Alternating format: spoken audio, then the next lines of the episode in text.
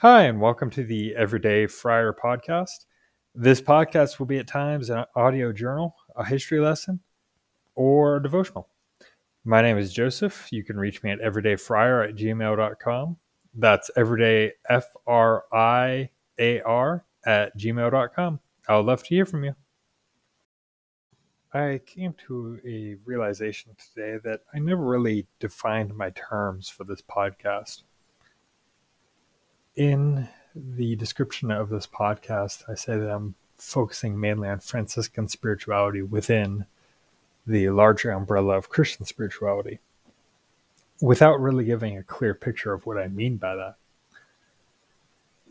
I think to define Franciscan spirituality is that it's a Christian spirituality that is hyper focused on exclusively, not exclusively, sorry, but hyper focused on the Gospels.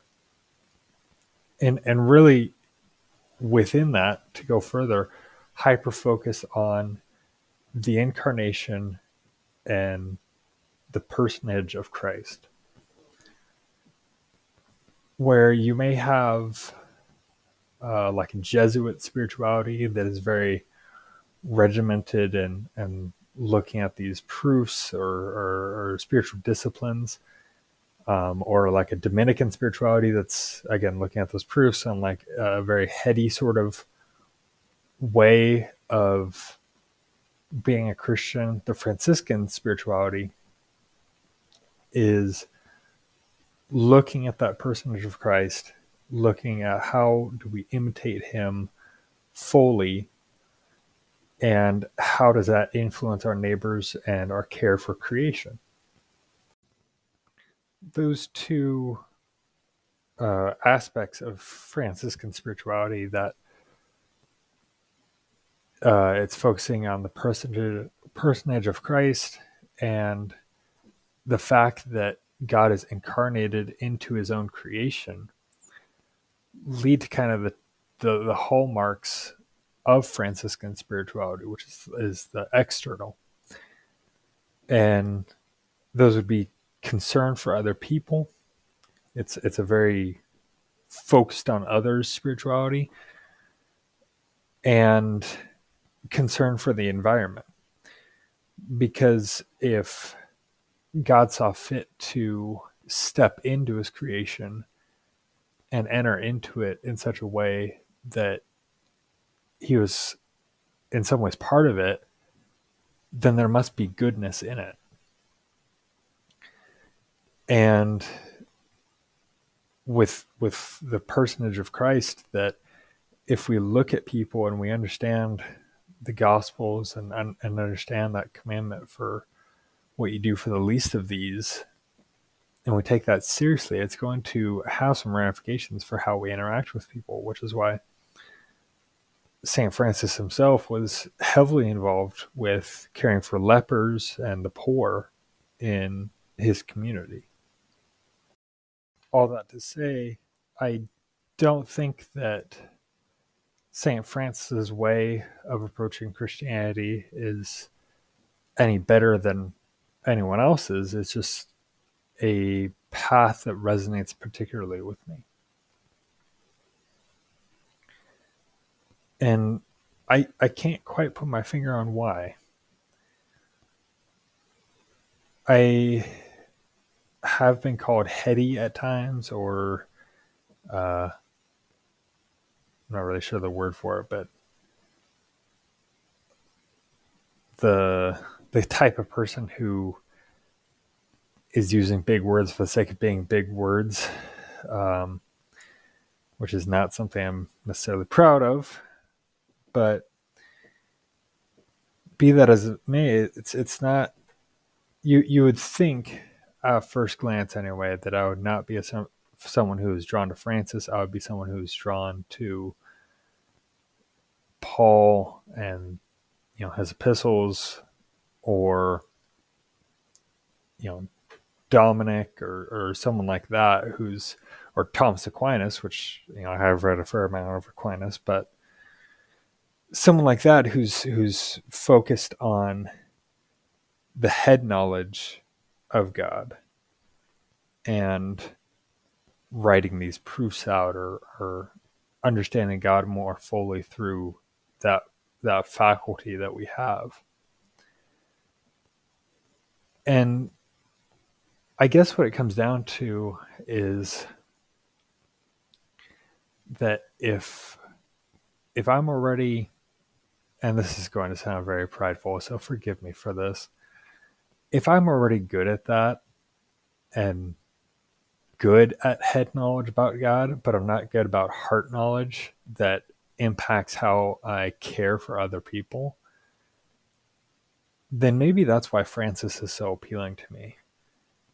Is because to be more like St. Francis is to be more like Christ, in that Francis is a sort of dim window or, or mirror that if we are looking through him at Christ, it gives us a oh, what am I trying to say here? A more modern take on some of the harder passages of the gospel. I think in some ways that's the reason why we recognize people as saints at all. When we when someone is recognized as a saint, it's not that their goodness or uh, their attempts at perfection were something spectacular. It's that they have something to teach us about the nature of Christ that maybe is hard to see for us on our own, either through proximity in timeline or proximity in culture. There's something about a saint's life that illuminates the character of God because they have been so earnest in trying to pursue the character of God. And that's a hard thing to grasp and a hard uh, hard thing for me to accept at times, especially given that I'm a Protestant, so I don't really have the same sort of relationship with Christian history or the tradition or or even with the title saint that maybe my Catholic brethren do. But it's something I'm I'm trying to learn from them as I learn from all Christian traditions. I have a distinct memory from high school, which I, I will have put a caveat in here. Uh, distinct memory doesn't mean a whole lot in my mind because I don't have the best memory, and even distinct memories can be false memories. But all that said, I went to a private Christian school kindergarten through senior year of high school. I have this memory from high school where I was writing, I think it was like an apologetics paper or something. And for whatever reason, I had typed it as Saint Paul when I referred to uh, to Paul the Apostle. And I got it back graded and there was little red marks next to Saint before Paul's name, indicating that I shouldn't have put it there. I never had a conversation with this teacher about that, or and and the teacher never addressed it either. I don't think, but it was just it was very strange to me that something that has been part of our Christian tradition for a pretty long time now uh, was something that he was reacting against so strongly. Or not that strongly. He didn't have a conversation with me about it, but strong enough that he put a red mark on it. And I guess I just don't understand why it was such a big deal. anyway, if y'all have thoughts on that or want to weigh in on this contentious issue, uh, feel free to email me at everydayfriar at gmail.com. Love to hear your thoughts. Getting back to the matter at hand, though, of why St. Francis. Well, I think really what it comes down to is that St. Francis of Assisi is someone that challenges me. I find it disturbingly easy to absorb the Gospels as head knowledge instead of something that gets into my heart. St. Francis challenges me to re examine the Gospels and take them a little bit more seriously. Because here's someone who's in a time period that I have studied a fair amount of and did try to live it out. So why can't I try to do the same thing in this modern day world that we find ourselves in? I think that'll about do it for this episode of Everyday Friar.